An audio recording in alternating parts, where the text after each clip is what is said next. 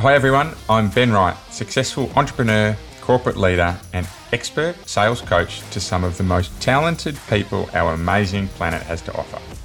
You're listening to the Stronger Sales Team podcast, where we bring together and simplify the complex world of B2B sales management to help the millions of sales managers worldwide build, motivate, and keep together highly effective sales teams. Teams who grow revenue and make their businesses actual profits. Along the journey, we also provide great insights and actionable steps to managing your personal health. A happy and productive you is not only better for your teams, but everyone around you.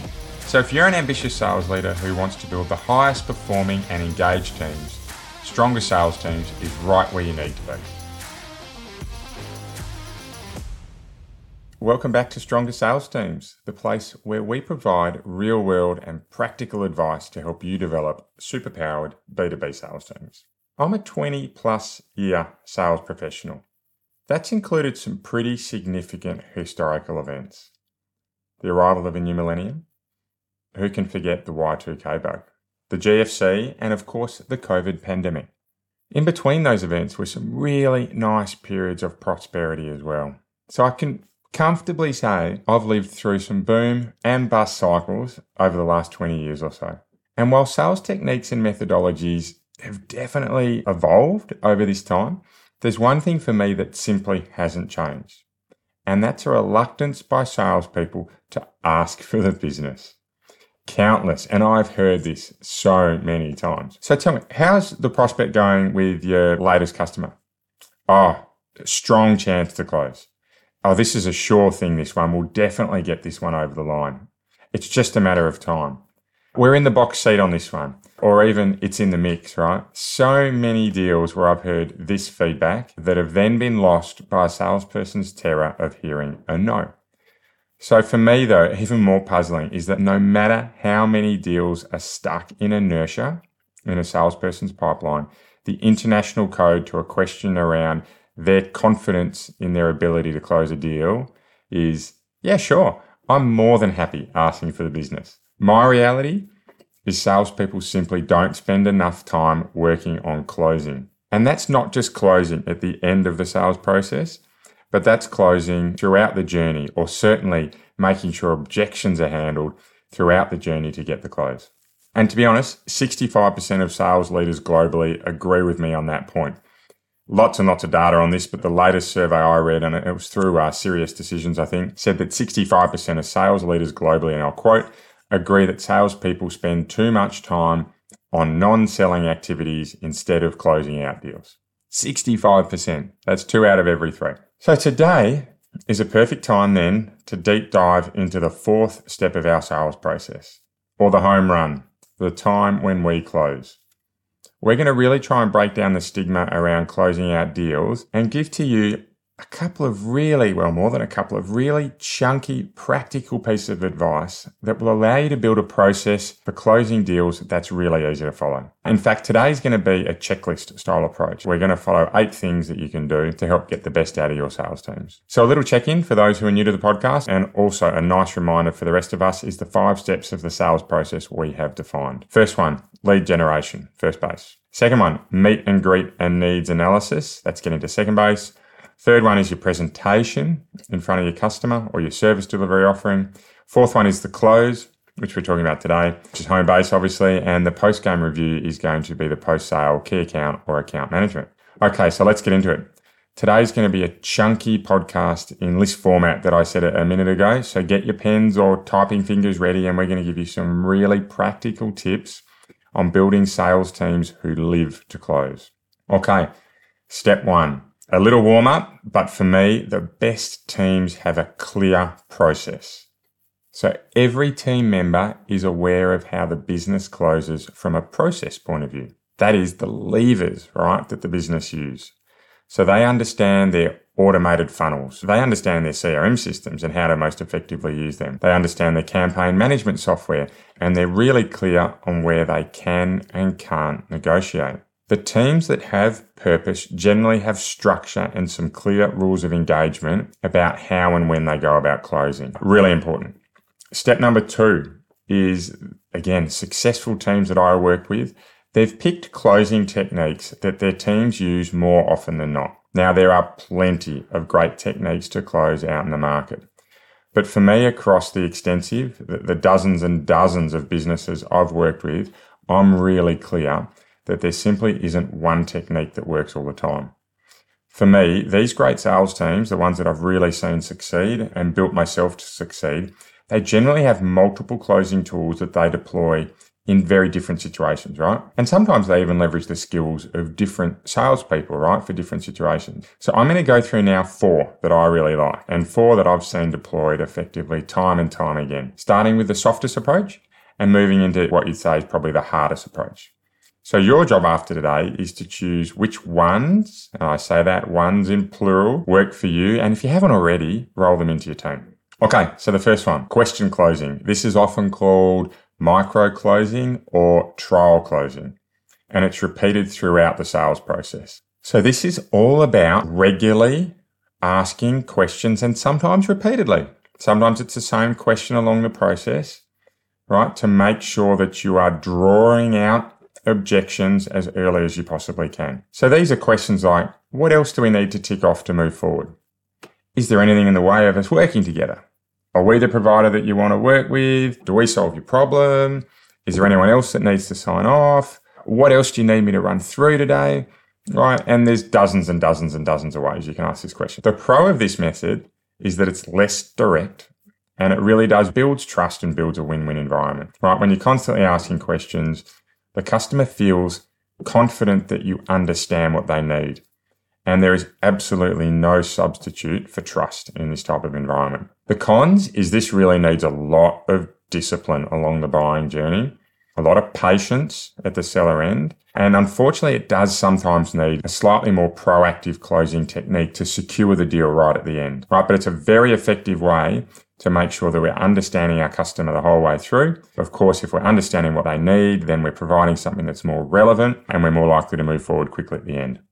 Really, really great tool for when you're having open discussions with customers or where relationships are strong. Second one of these is summary close. So this assumes the deal is going forward.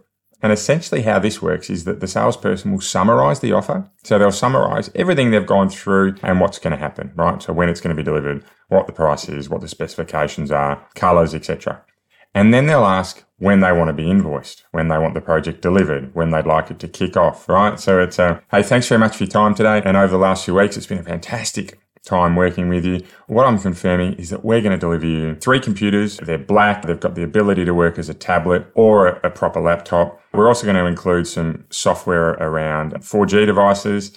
We're going to make sure that we get these delivered to you in the next week because we know you've got a short deadline and we're going to deliver to this address. What's the best way for me to invoice you to move forward? Right, so the summary close at the end there is what's the best way for me to invoice for you to move forward? Pro is it avoids actually asking the question for yes or no, so there's a bit of an ego stroke there. Con is it can come across as a little bit too confident. And look, if you ask it too early, it can move you back a few steps, right?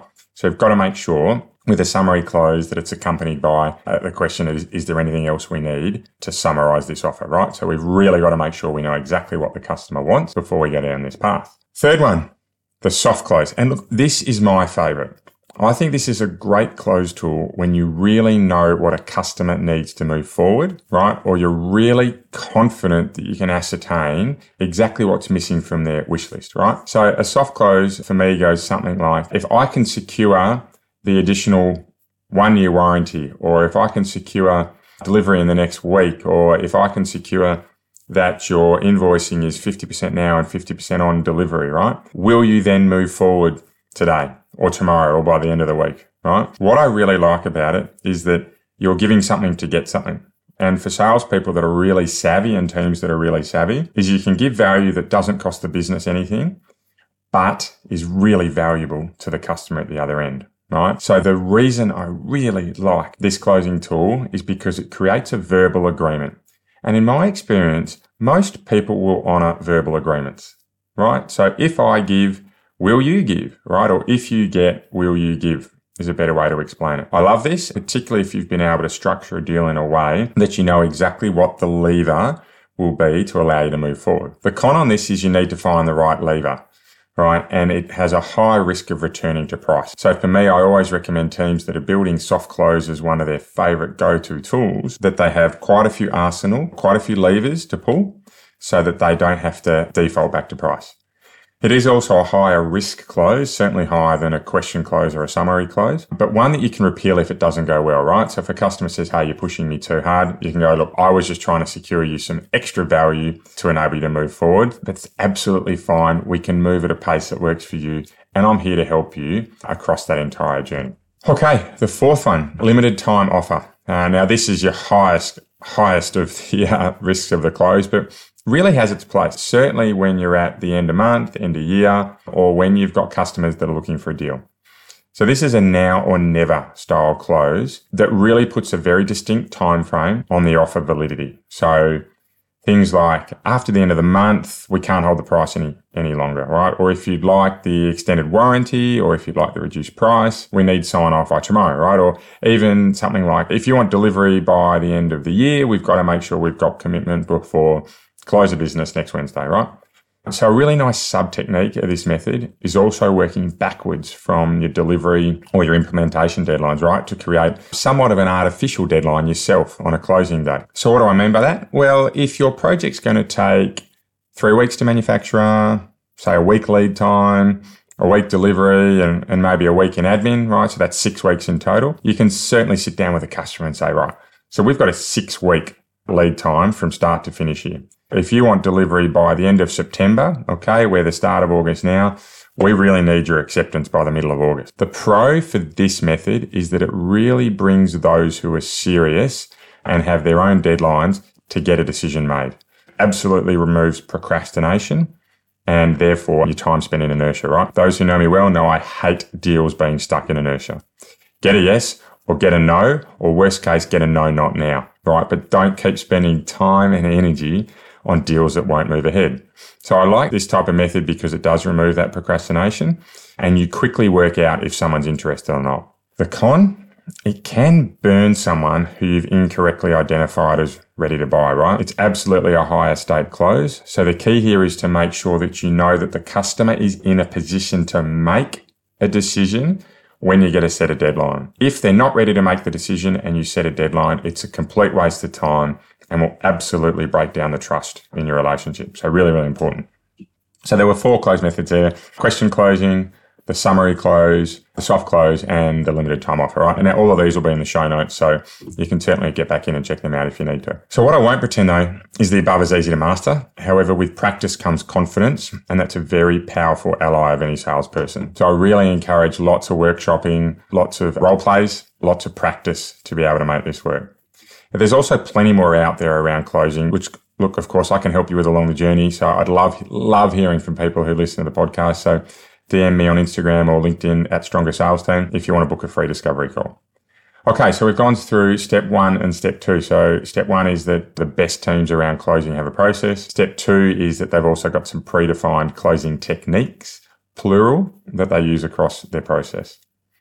Step three is really powerful teams leverage skills across their business. This is people who are effective at closing right across the business or even effective at forms of closing across the business, right? So where you know that you have a person in your team who is great in a situation and another person in a different situation, being able to share the skills across the team. And this is where teamwork's really important, right? When you're a team of a group of people rather than a team of individuals, this type of impact can really work because everyone's happy to help and support each other, right? Danger, right? Real danger when you've got teams that are very cutthroat. They're less likely to draw on this. So I think it's, whilst it's important to have some competitive tension within a team, it's also really important that they work together.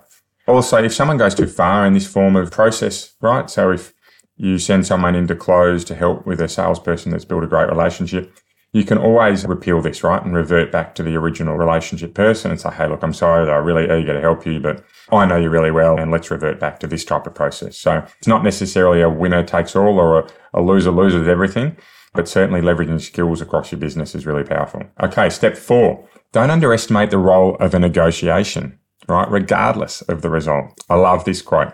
Sometimes it's a necessary stage for both sides to feel fulfilled right? Preparing teams to negotiate because it simply is a part of the process is very powerful. For some customers, just feeling like they've been heard and they've had an input into the buying process, right? And they've actually been able to secure some more value is critical. So regardless of the result, a negotiation can be really important. You as a leader need to be preparing your teams to negotiate and have them well briefed, right, on their flex to close deals. So what can they say yes to? Where can they flex? Where can't they flex? And where they can't flex, you need to be able to provide really short decision making loops for them. Okay, occasionally I understand you're going to move into decision making loops. It'll take a little bit longer, um, particularly in larger corporate environments where you need to go through a, a decision making hierarchy.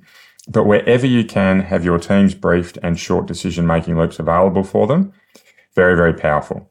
And look, for me, is can you imagine, and I'm sure you've been in this situation where you found yourself negotiating without a real target, right? You were just negotiating for the point of it. They're the types of deals that you need to prepare your sales team to be ready for because often at the customer end, it's just about getting a small win to move forward. Not about what they get, but it's about getting that win. Now, of course, I don't want to be flippant. There are times when negotiations are across multiple competitors, multiple uh, stakeholders. And in these situations, the key is all about extracting what a successful offer looks like. The key to winning the deal is to work out exactly what you need to do to be placed in front. Easier said than done, but when you're leveraging skills across the business and rolling in experts into different situations, it really helps you work through that, right? That's stepping back to step three. Okay, so step four was don't underestimate the role of a negotiation. Step five, Workshopping deals. Love this. This is my favorite part of an effective close process. And it's all about getting sales teams together. I uh, historically have always done it weekly with my teams, one to two hours a week where you really flesh out what's going on with your deals. Why do I like it? A couple of reasons. One is it brings the team together, creates a sense of unity, creates a sense of us, we're in this together. Two, really like that it actually then seeks ideas across the broad team. So instead of having one person contribute to ideas or two people through a one-on-one, you might get four, six, eight, 10, 12, 20, however many people are in that team workshopping ideas. And then what comes out of that is a sense of accountability. Because when you go back and relook at those deals a couple of weeks later, it's nice to check in and see where they're at, right? Celebrate who's closed a deal. Also, review a deal, right? To see if the strategies that you put forward hadn't necessarily worked. So then you get to have another go at workshopping those deals. So love it. Step five, workshopping deals, the most important part for me. Step six, successful teams in the close really get to know who the decision makers are, right? Or they find someone who can. I remember a deal that our team was working on. Oh, this would have been five years ago in one of the businesses I was in. It was about one and a half million dollars, this deal. We just couldn't get to the decision maker, but we knew someone who could. So we utilized the services of that person, right? They, they did us a favor. They were friends of the business to get to that decision maker and get a couple of key messages across for us. Within seven days, we had a $1.5 million closed. It had been in inertia for a couple of months, but that act of simply getting to the decision maker, close the deal for us. Right. So step seven, make moving forward really easy for your customers. Today, we are in the digital world. DocuSign, other digital signing tools, there's heaps of them out there. Face to face to get a signature, resending proposals, right? Making sure they're at the top of the email account when people come in in the morning, sending across just the signing page. It's really important that we take away the time drain from executing contracts for your projects right? If your company works on just receiving POs, you might be able to email across exactly what should be written in the description of that PO to save your customer time. We need to make signing really easy for our customers. Step eight, last but not least, and that's all about asking for the business. Successful BDMs, successful salespeople, they need to know not only how to build up prospects, create deals, nurture customers through their buying cycle, they also need to know when to respectfully close out a deal. Right? So very straightforward. This can often be just by asking a direct question for the business. Right?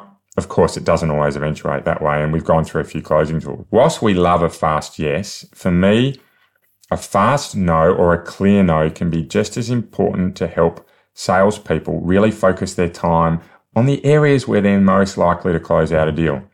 I've said this before and I'll say it again. There is nothing worse than a hard-working, underperforming salesperson. We need to make sure that our salespeople are not spending time on deals that will never go ahead, right? So that all comes down to how we are building a process for them to work within. Okay, so there were eight steps for me in teams that are very effective at closing. One, they have a process. Two, they have a closing technique, right? Or multiple closing techniques, more importantly. And we went through four of those. Number three is they're leveraging skills across the business, dynamic skills across the business. Number four is they don't underestimate the role of a negotiation. Number five is they're workshopping deals regularly as a team. Number six, they know how to get to the decision makers. Number seven, they make moving forward really easy for their customers, digital signing, for example. And number eight, they ask for the business. They're prepared to get a no to get a yes. Okay, time to take a breath. There was lots of information in the last 15 minutes or so. I love keeping the podcast actions really focused so that you guys and my listeners can take really chunky and tangible action items out of it. But if we've moved too fast, please jump onto the show notes to process the information. Or better still, and I've said this before, book in a free discovery call with me and I can help you specifically. You can get in contact with me through at Stronger Sales Teams on Instagram or LinkedIn, and I get across every connection made into the business, so you should hear directly from me. So here we are, deal closed and a very happy salesperson. We all love winning the deal, but sometimes forget that we've made a commitment. So that's a commitment both on our personal brand and our company's brands, right? That we're going to be accountable for delivering what we've sold. So even though we've hit that home run, right, we've also got to make sure we're focusing on our post game review, our warm down right? To make sure that our customers are looked after and that we get that super powerful, super powerful referral on completion. So next up is the post sale key account management or the account management part of the process. And that's coming up next week on our Stronger Sales Team podcast.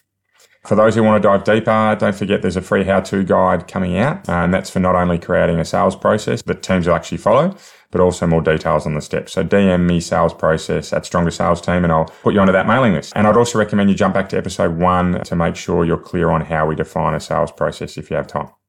All right. So before we go, today's health and fitness tip. This is continuing on the theme of how to be active while at work.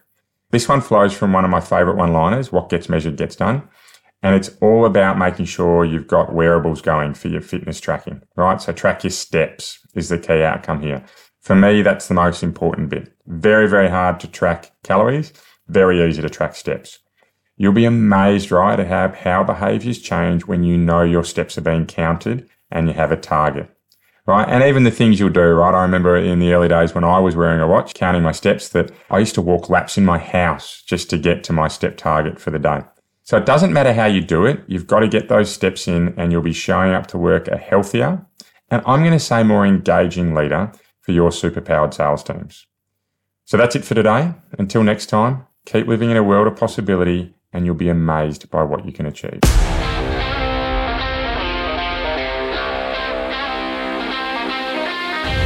Want to be kept up to date with any of our free materials to help you build the best sales teams possible? Well, the easiest way you can do so is to follow us on your favourite social media channel. We're at Stronger Sales Teams on most of them, and if you DM us Stronger, we'll send you right back some great resources to help you build your superpowered sales team. If you'd like a little more help, please get in touch directly and book a free discovery call with me. I run a limited number of these sessions and they're free for my podcast listeners. I'd love to help you out. Until then, see you next week for another podcast of Stronger Sales Teams.